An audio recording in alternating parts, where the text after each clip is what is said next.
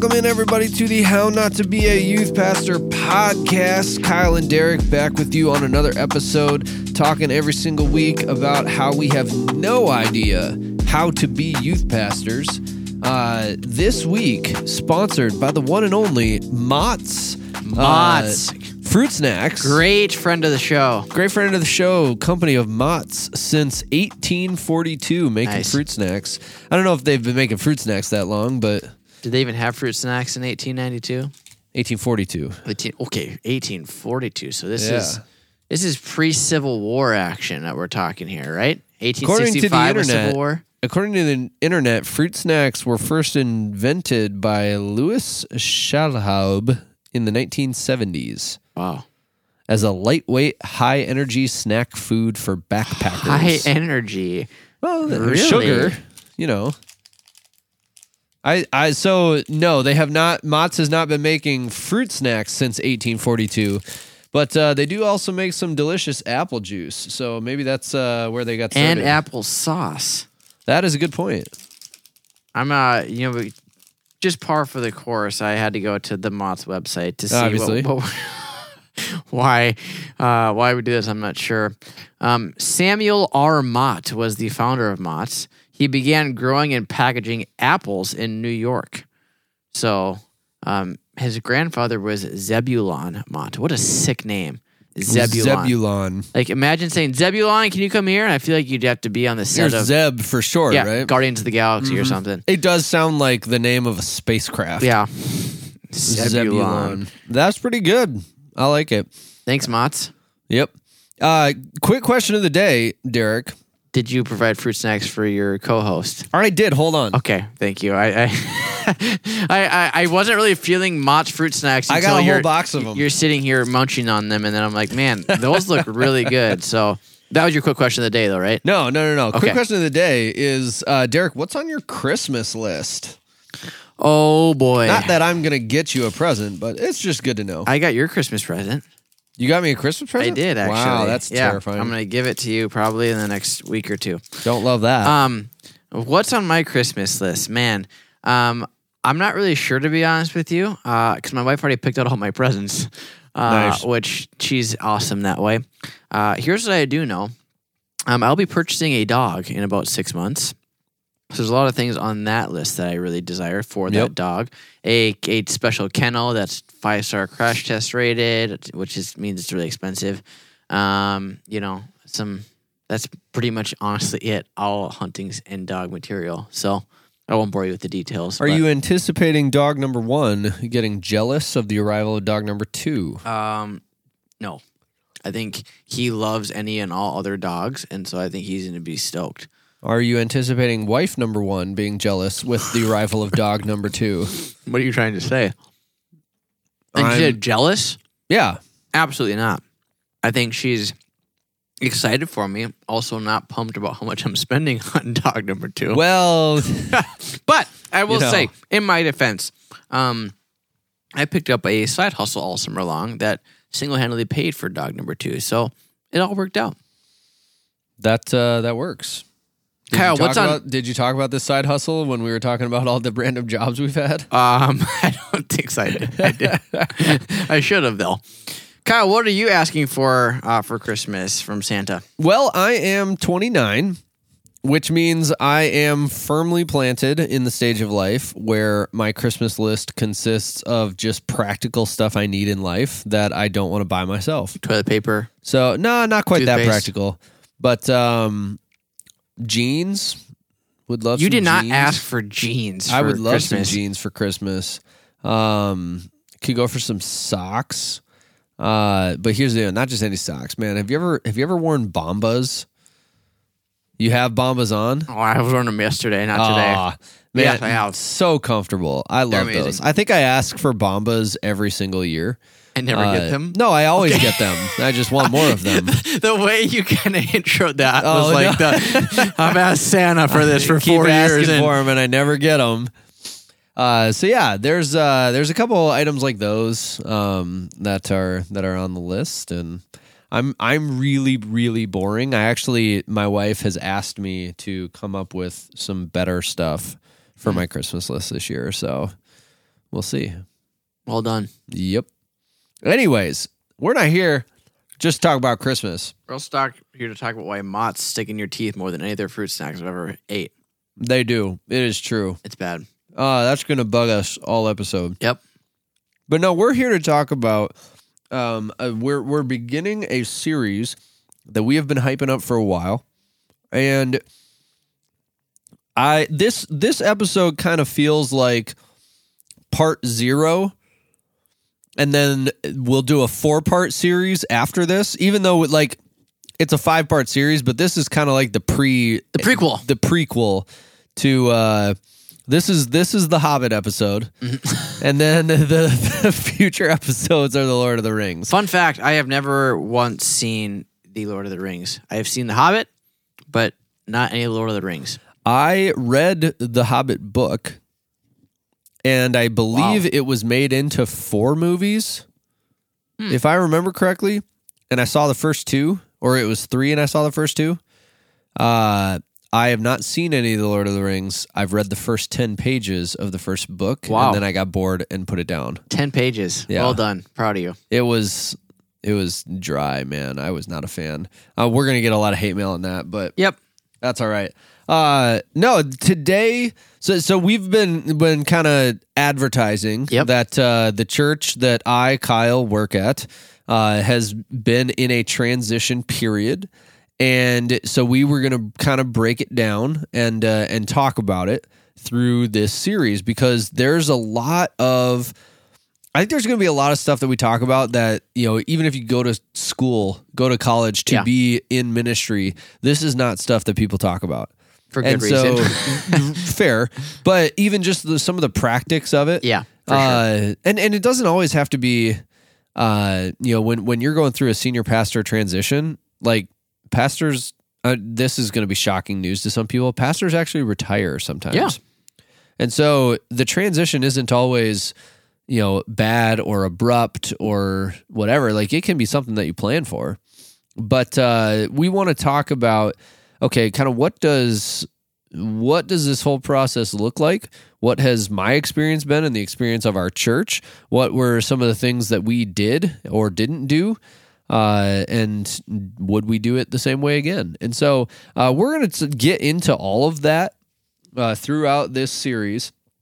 But what uh, what we want to do first is kind of lay the groundwork of the standard that pastors are held to, because if you are in leadership in any format, uh, whether that is in the church, in the workplace, uh, in your family, whatever type, know, a, a sports team, whatever type of leadership you could be in, and I should look this up because I feel like I've referenced it a lot recently. When you, it's probably a John Maxwell thing. When you are in leadership, the higher in leadership you go, the more rights that you give up. Uh, I think we actually talked about that. We did. in Yep. in an episode of the podcast, and uh, pastors, for example, we cannot like. I don't get to just go blasting a candidate for president or or another political figure and and then like you know "Th- you guys should all vote for this person. You shouldn't vote for this other person. That gets really really dicey really quick. Um and and I legally can't do it from the pulpit. But there are other things that uh, you know there there's a standard for pastors Yeah. uh, in in leadership in conduct in teaching in doctrine that uh, that we are held to that is higher than the people volunteering underneath us it is higher than our congregations uh, and so that's what we kind of want to talk about today And I think it's important to draw a very critical distinction about this standard because I think there's a standard by which human beings hold you to or how they perceive you, how they view you.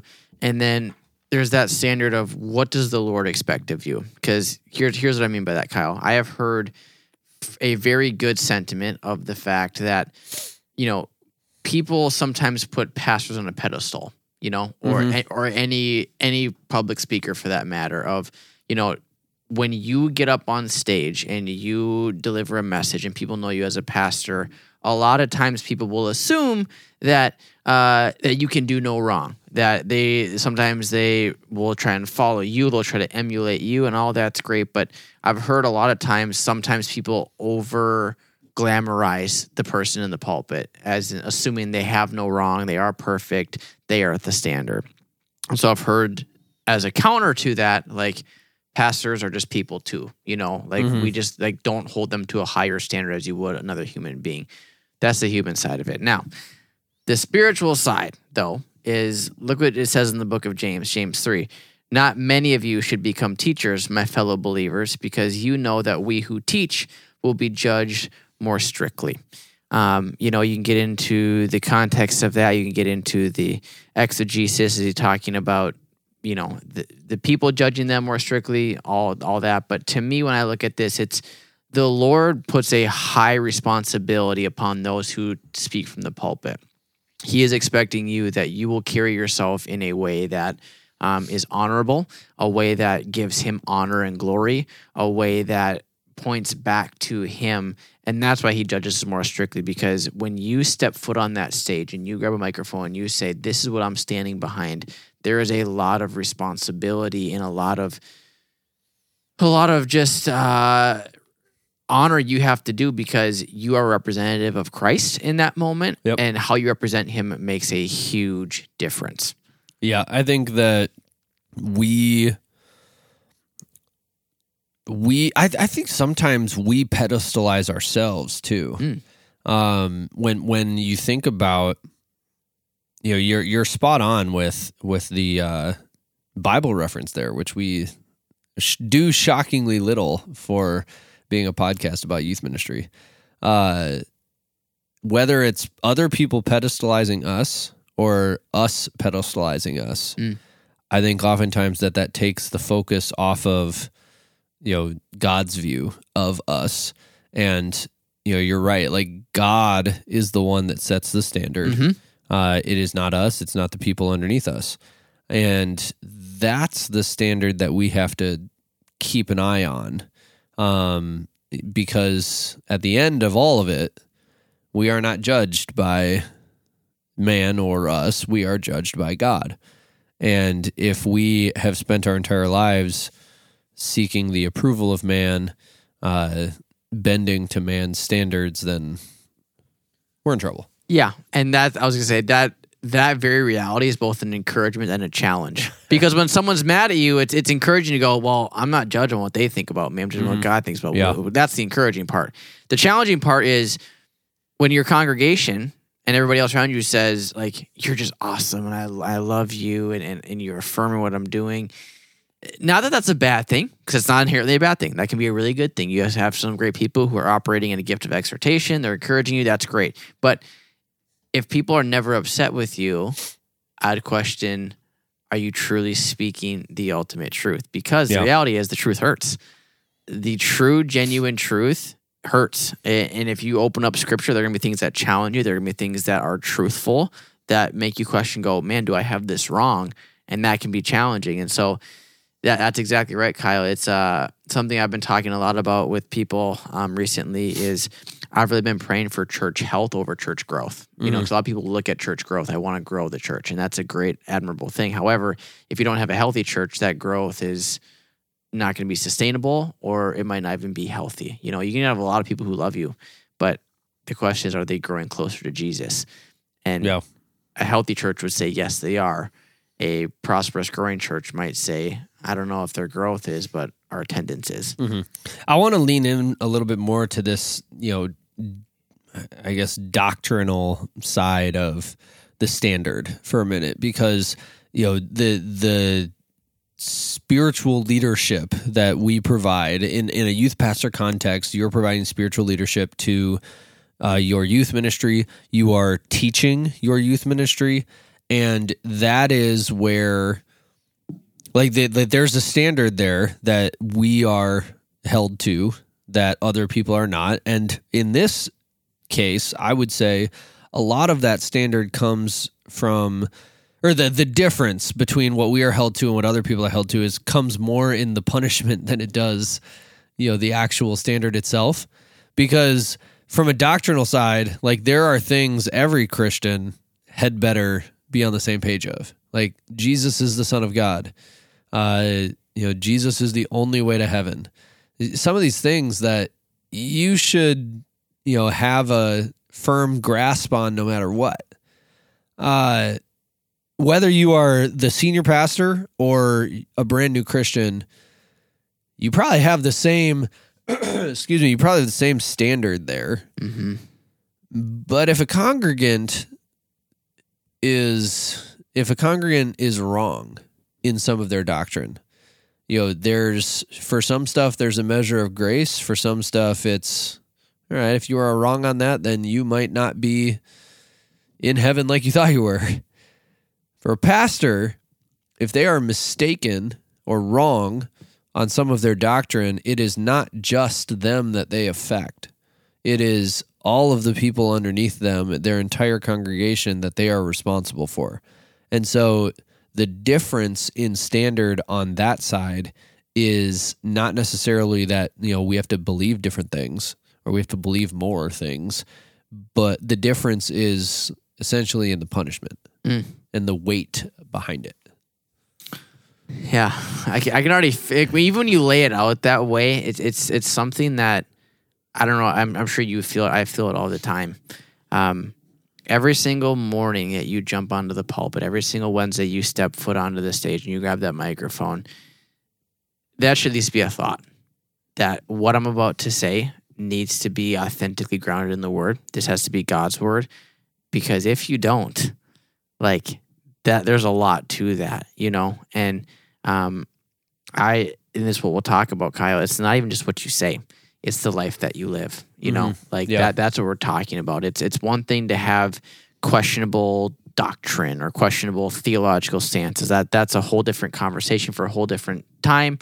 We're talking about when you get on stage, are you representing what you preach? Mm-hmm. You're not perfect because Romans 3 says all of us fall short, all of us sin. But at the same time, are you allowing that sin to permeate into you are? Are you becoming tolerant of that sin? Um, because if you get up on stage and you talk about the importance of sanctification, holiness, doing the right thing, chasing after God, yet there's a glaring thing that you're allowing, you're a hypocrite, you know? And uh, it's, it's, it's, that that that word can be harsh, and I don't mean it to be a, a dig or a slight, but it just it it goes back to that responsibility of when you take this role of a pastor, you are volunteering to say, I stand behind the fact that I will be judged more strictly, and I am representing a higher standard, Mm-hmm. and that's heavy. It should Yeah. be heavy. yeah it the the whole point of this episode i think is to point out that and remind that not everybody is called to do this Mm-hmm. uh the, it's it's a heavy burden to bear if you are not it's a heavy either way but i think it's especially heavy if you're not actually called to do this. You're trying to force your way into the position without the grace of god being present there. Um but yeah it's it's tough. And even from you know some doctrinal thing like derek was talking about you better your actions better match your words. Mhm. and and that's absolutely true. I also think that your words had better match god's words. Yeah.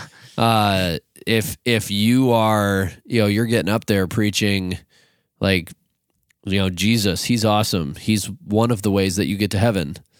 Like ugh, that's a problem. And and you're going to have people uh, within your ministry that you know stray because they think that they can you know follow another god and still get to heaven because you told them that. And when they don't get to heaven that's on you like it sounds dramatic but it's true Mhm. the Bible says it would be better for you to have a millstone tied to your neck and be dropped in the river than for you to lead somebody astray in their faith. Mhm. That's a problem. Mhm.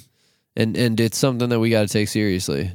Yeah, and we're going to talk about this, but I think it's also to me everything we just said. Because if you're if you're listening, you're going, okay, well, count me out of ministry. You know, like, it, it really is heavy, and um, I think we're taking this approach to talk about the severity and seriousness of it because it it demands it. But Kyle, to me, I think it just points out the fact of this is why it is so vital to be anchored in the Lord and to have your spiritual walk be vibrant. When we talk about you being anchored for yourself, it's not like, hey, you should eat vegetables because they're good for you, or you should work out because they're good for you. Like, no, the reason we talk about you being anchored is because you physically and spiritually cannot do the job as it's meant to be done without a thriving, prosperous, spirit filled walk of your own. It's impossible. Mm-hmm. It's like trying to drive a car without a key. If you are not anchored for yourself, if you're not growing for yourself, if you're not being truly and utterly humble before the Lord, you can't get up on stage and handle this weight or speak the speak with conviction the word the Lord gave you. You have to be going first. And to me that's that's where that's where these two intersections meet. Is yes, it's a heavy burden. Yes, it's a heavy responsibility. Yes, take this thing seriously because it's important. But also, this is why the grace and the empowerment of God is so vital because you can't do it without those two things being in unison. So, I, so I I wanted to make that distinction too because it's as much as we want to talk about the seriousness of this because it needs to be. It's also that's why that's where you get the ability to do this is through that empowerment and grace of, the, of the Lord. Yeah, I agree with that. Um, the other one of the other uh, categories. Yeah, I, I like are we gonna call them that? Uh, categories where of of life where the bar is higher, uh, the standard is higher for pastors than congregants. Uh, I would say would be moral conduct, uh, if if you want to call it that. And what I mean by that is is not like this one. This one's actually probably the opposite of the of the doctrine one. And, and we're gonna. I'm gonna actually. You know what? This is terrible. We're actually gonna kind of walk back some of the things that we literally just said Sweet, I But- love that. it is category dependent because from a moral conduct standpoint i would actually argue that it is not god it, it is but it's not god's standard that's the problem because god's standard for all of us is to be faithful in our marriage. Mhm. god's standard for all of us is don't be drunk. God's standard for all of us it like none of those things don't uh, envy. All of those things are true regardless of who you are. On this one it's actually the like the the relationship with other people where the standard comes into play. Because if you are a pastor and you are an alcoholic or you have a gambling addiction like obviously that is a problem between you and God but it's also a huge problem in your ability to minister. Mm-hmm. Like that is something where like you should not be a pastor if you have an addiction to gambling or an addiction to alcohol and you know we will get into this uh in the next episode but there's it it's not ministry is not something where you screw up once and you're done for life Right. it doesn't have to be Yep. um i think that there's there's a there's room for grace even in ministry And reconciliation and redemption. yeah Yep. but you know if if you are a pastor and you have an affair there's room for all of that but it might not be at the church that you're at hmm uh, if if you are a pastor and you get a DUI, there I'm just you know coming Yeah. up with random Yeah. examples off the top of my head. But if you get a DUI as a pastor, you might be able to pastor again, but it might not be in that community. And it's it's all things. It's getting arrested because you got into a fist fight at your local restaurant, or you know, we're not trying to call out any one thing. It's that you can you can draw the line here. Yeah. You know. Yep. I agree. Um so I, I want to talk about now these are these are just some of the examples. Uh, I'm sure there's more. Oh, countless. Yeah. of of places. Even I'll I'll use this one uh, along the lines of moral conduct. Uh, I like Derek. There aren't like you should do everything in your power to avoid being in a situation where you are alone with a person of the opposite gender. Correct. Same here. Yep. Uh, there are like that is as a pastor, that is a line that like we can't even come close to. Yep. Um, I think that there are there are some of those things too that you know maybe they are guardrails um, that that we have to have in place that other people may not necessarily need to. Yeah. Uh, they can choose to if they want to.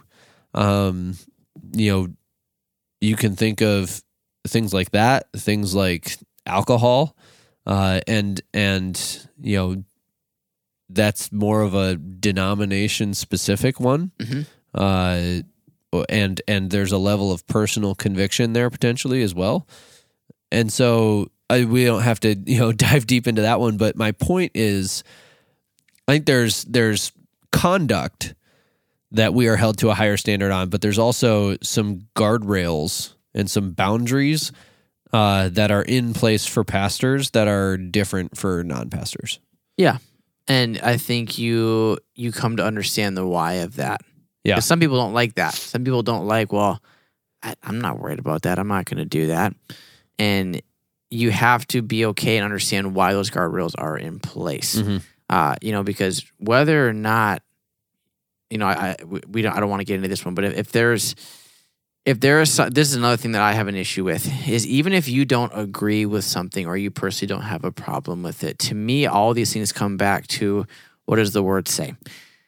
If you doing something is going to be a stumbling block for somebody else, then don't do it Right. because that's the problem. It goes back to the millstone thing. Like when it comes to conduct, Kyle, like you said, it's not it's not inherently whether or not it's right or wrong for you or your conviction. The reason we have these guardrails up is also for us to keep ourselves safe, but also for the betterment of other people. Because if they see their pastor doing X, Y, Z and they struggle with X, Y, Z, they now have justification. If, if even a pastor can do it, mm-hmm. then I can do it too. Yeah. And that's why these guardrails are in place is to make sure that not only do you not fall, but also the people that you serve are not going to fall because of you.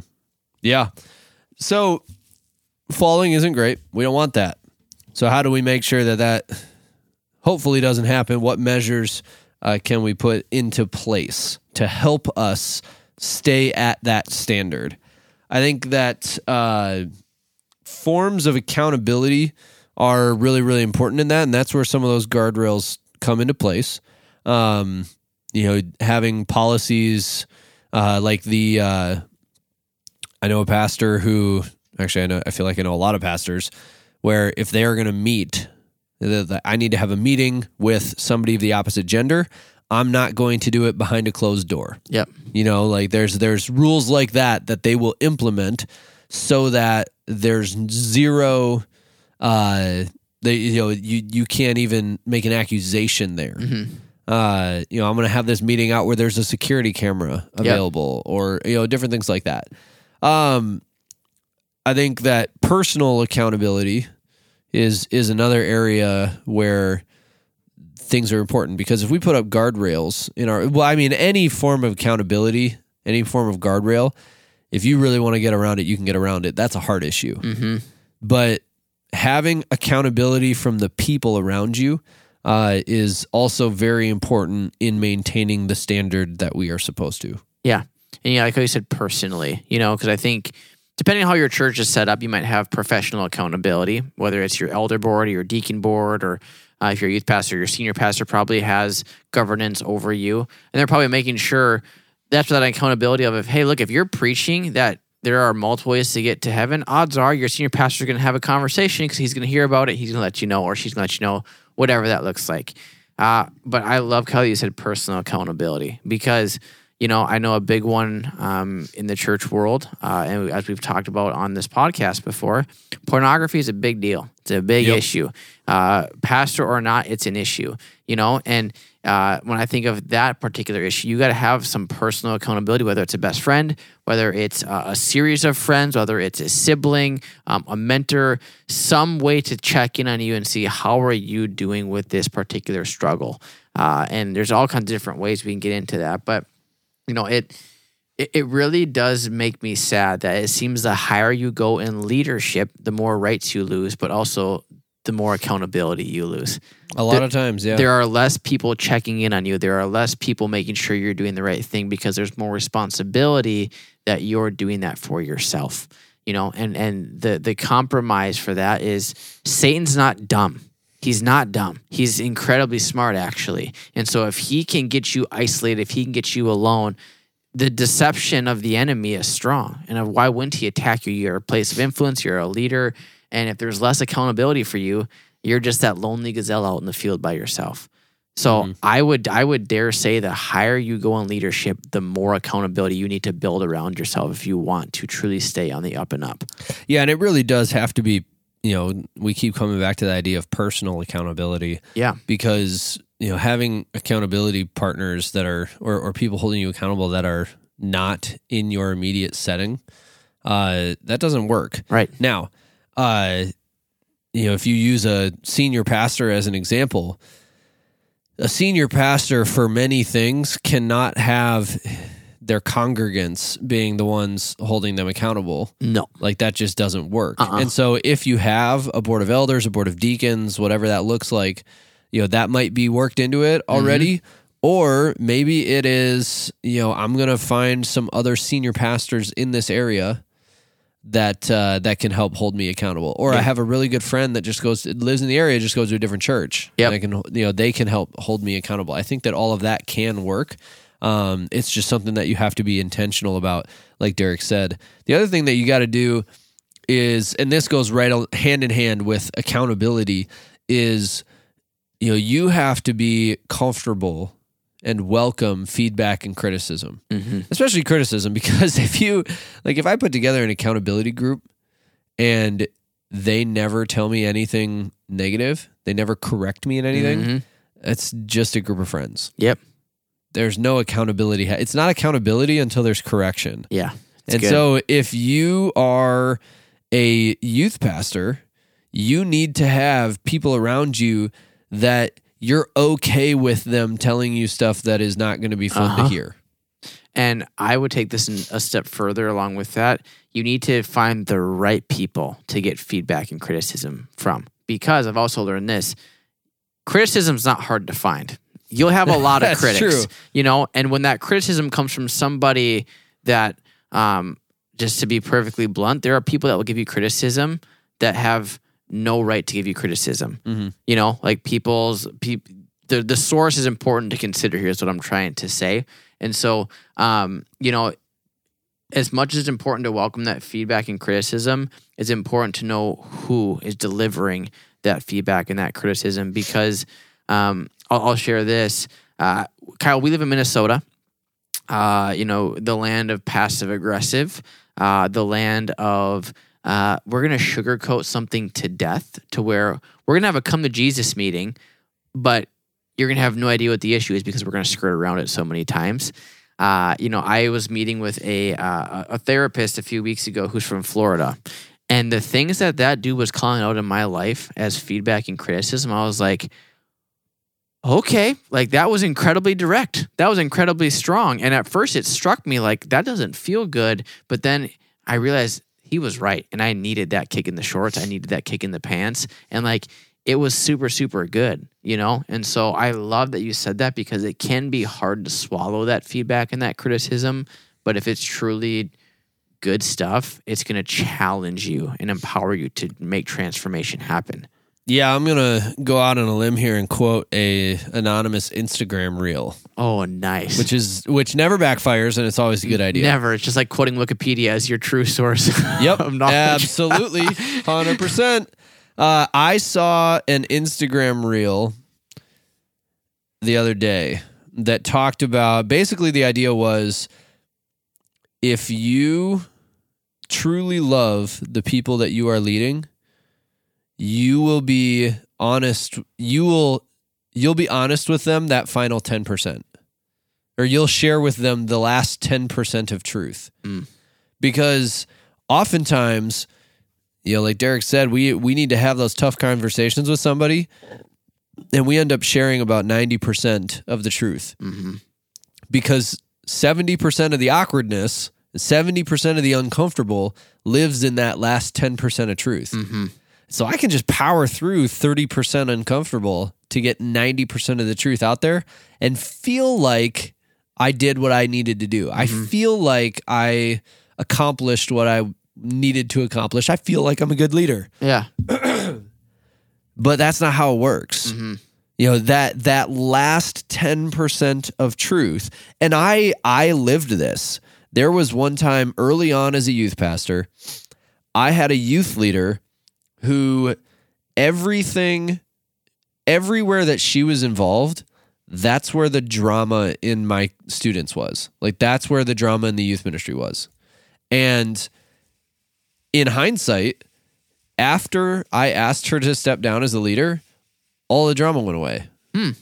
And so i knew going in it was the right thing to do and forever looking back on it it was definitely the right thing to do that conversation that I had with her was about an hour long, and it was it- lasted an hour and it was 45 minutes too long. Mhm. Because I was trying to live in that 90% Mhm. without going the rest of the way and saying and just bluntly laying it out and saying this is this The is what it is. issue. Mhm. And that's where I, I think that's where we do our people a disservice. And that's where accountability can do us a disservice Mhm. when that final 10% of truth isn't shared. Well, I, I I'm stunned. I mean that, I- that, that- that- get credit to Instagram Reels. I wish I knew who it was. and it's the reason that it's stunning is because you can't overstate how uncomfortable that 10% is because at least for me kyle like the reason that 10% is because when you know usually when you're having this conversation you know there's there's going to be something that drastically changes for the better or the not so better you know i.e you know with with your youth leader. Either you know you have this conversation and everything's amicable we go off on good terms the drama ceases and everybody is happy go lucky great. That's mm-hmm. awesome. Yeah.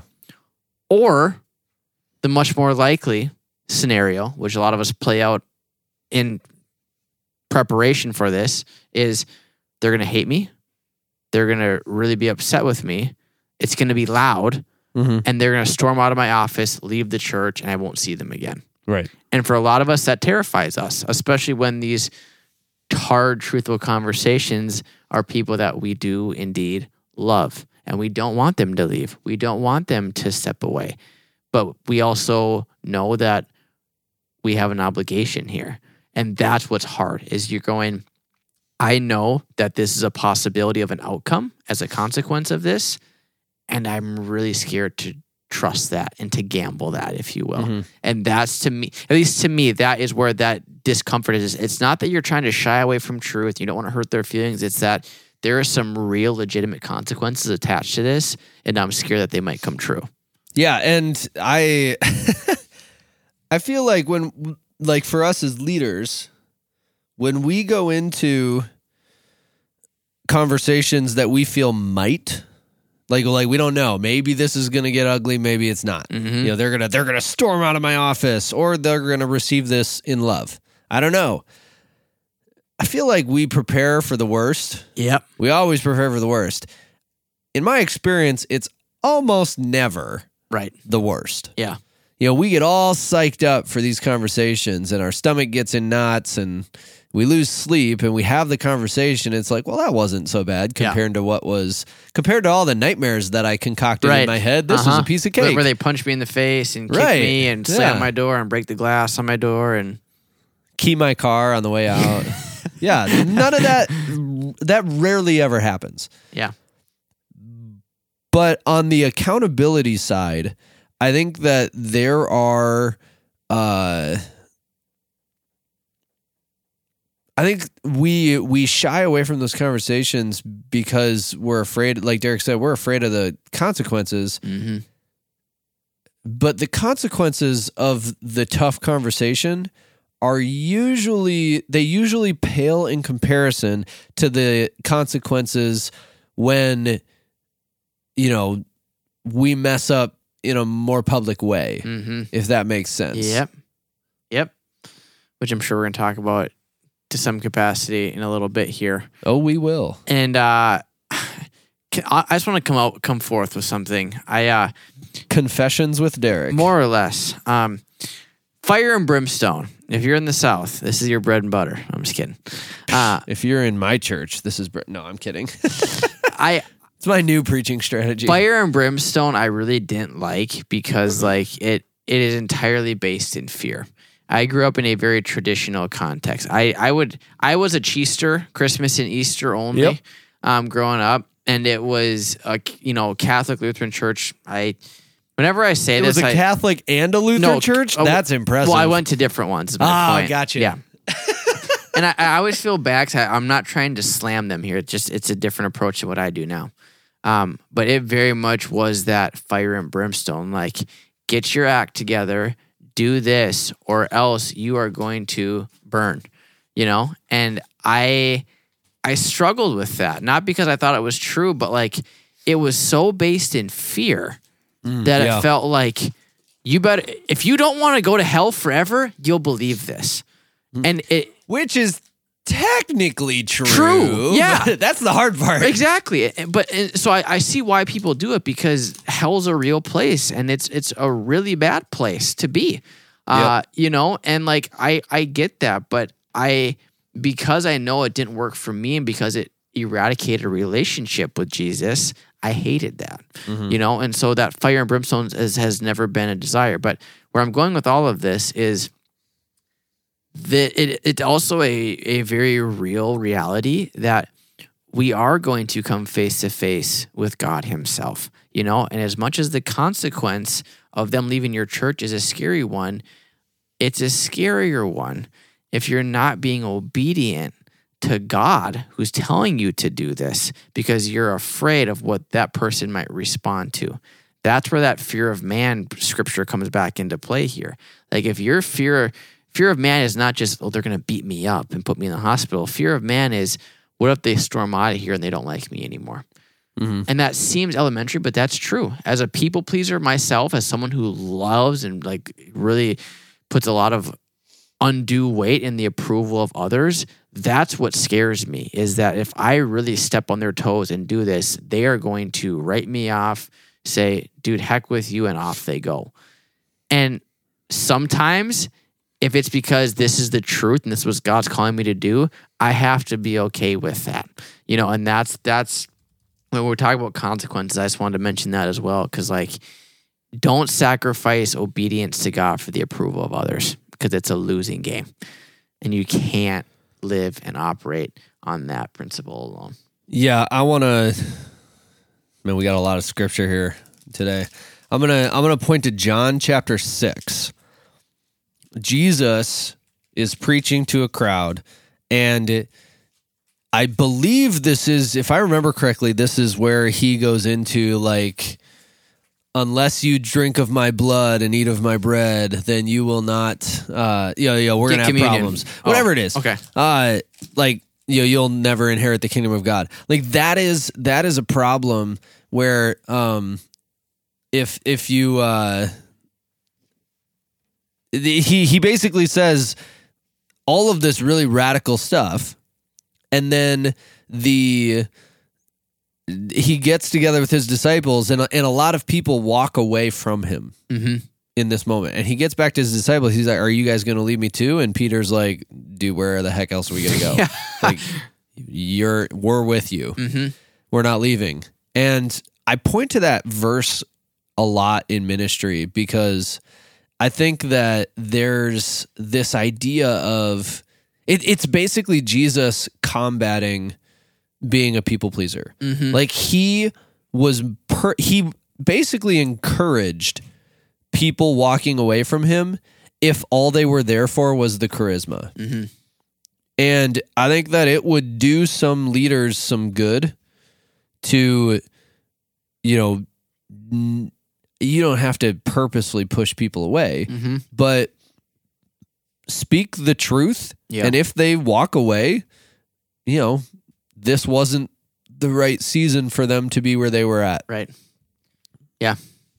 It's hard, man. I uh. I'll, I'll I'll be the first to say it, it's. I think it's probably the one thing that, that God's really speaking to me in this season of life is um, being okay with that. You know, and it, it comes back to I, I keep just harping on this, but it just goes back to you got to know your identity and you Mhm. got to know exactly who you are. You got to know whose you are. You got to know that regardless of how this conversation is received, this is I am secure in who I am. I am secure in the position God's called me to be in, and I'm not responsible for their reaction. And that's something you have to grab hold on and claim as a truth because if they respond negatively to criticism that is truthful, if they respond negatively to a truth that needs to be spoken, that's more a reflection of them and not on you. You know, and the opposite of tr- is true as well. Um, this is this happened the other night, and I don't you just hate uh, just side tangent when your wife is so right and you wish that they weren't, but they're always just so right. Oh yeah, yeah. hundred percent. You know, so like there was a situation where we had this conversation. I did the right thing. I prayed about it. I did what I was supposed to do, but it wasn't received well at all. And there was text messages that were not kind and not well presented and it was really mean. And the the justified person in me wanted to go, you know, just spurt back, write the response, not like a screw you, but like a these are the facts and I'm defending myself. Mhm. And then my wife reminded me of a sermon we listened to together. She goes, "You know that was for you, right?" And I'm like, "Oh gosh." But basically what the sermon was was whether you choose and how you choose to respond to criticism speaks a lot more about your character than the one spoken to you. Hmm. And and, and the Yeah. gist if it was is if your haters are coming at you, if your critics are coming at you and saying all these negative things about you, whether you choose to respond or how you choose to respond speaks a lot more about your character than theirs. Mhm. And so in this situation, if I were to spout back and get into a, a, a you know conversation back and forth dialogue that's negative, that's my character not being mature enough to say you can say whatever you want. I know what I did is is true. There's a verse in Proverbs about the lack of wisdom in arguing with a fool. Mm-hmm. Yeah. And that would just it. And so it's like you have to be okay with the fact this is who I am. This is what God called me to do. And I'm going to do it with conviction. Yeah. And so I, I think that you know that's that's important. Uh, how, how- I love that how we respond to to criticism uh, is is important, and it says a lot about us. Uh, hopefully, it's in a calm manner because the criticism was laid out to us truthfully and with directness. Mm-hmm. Um, that's uh, that's that's the goal. Because at the end of it, to bring it all the way back, you know, we we want to remain doing what we're doing. We want to continue to pursue what God has for our lives, and it's very very difficult for us to do that uh, when we have compromised in ways that we shouldn't have. And so, if we can have people around us that are helping us avoid that, then uh, that's going to pay a lot of dividends down the road. Uh, and so that's that's kind of what we're going to get into over the next um, four weeks, four episodes. Uh, beginning next week, we're going to kind of dive into the specifics of our situation here at our church. Uh, what happened, uh, and, and next week we'll kind of lay out for you guys. Here's kind of what the structure of this uh, you know, the next four episodes will look like. But we wanted to begin here because I think it's important to just remind all of us that that there is a high standard that pastors are held to, and uh, we we achieve that high standard with God's help and through His grace. Uh, the Holy Spirit plays a much bigger role than we do in in that, uh, but it's something that we cannot cannot take lightly. I think it's also a good reminder if you're not a pastor to just be gracious with your pastor because they do carry this burden with them a lot. and they, pray for them often. Thank you. And that's what I was just gonna say is like when we talk about praying for us, it's that that's that's what it's all about, you know, because this is uh, this is something you you feel on a constant basis, and um, you know, Jesus talks about taking up your cross, you know, and bearing your cross. And to me, that's what this is for me. Is um, as serious as it is, as heavy as it is, it's one I proudly bear because I'm thankful. This is my way of I get to serve the Lord, um, and so I I'm thankful for it, you know. But I also greatly covet the prayers of those who pray for me and on behalf of me and my family uh, because they truly do make a difference. So I love it. That does it for today's episode. We appreciate you guys hanging out with us. Uh, on behalf of Derek, I think it's about time that I go find some more fruit snacks. Goodbye.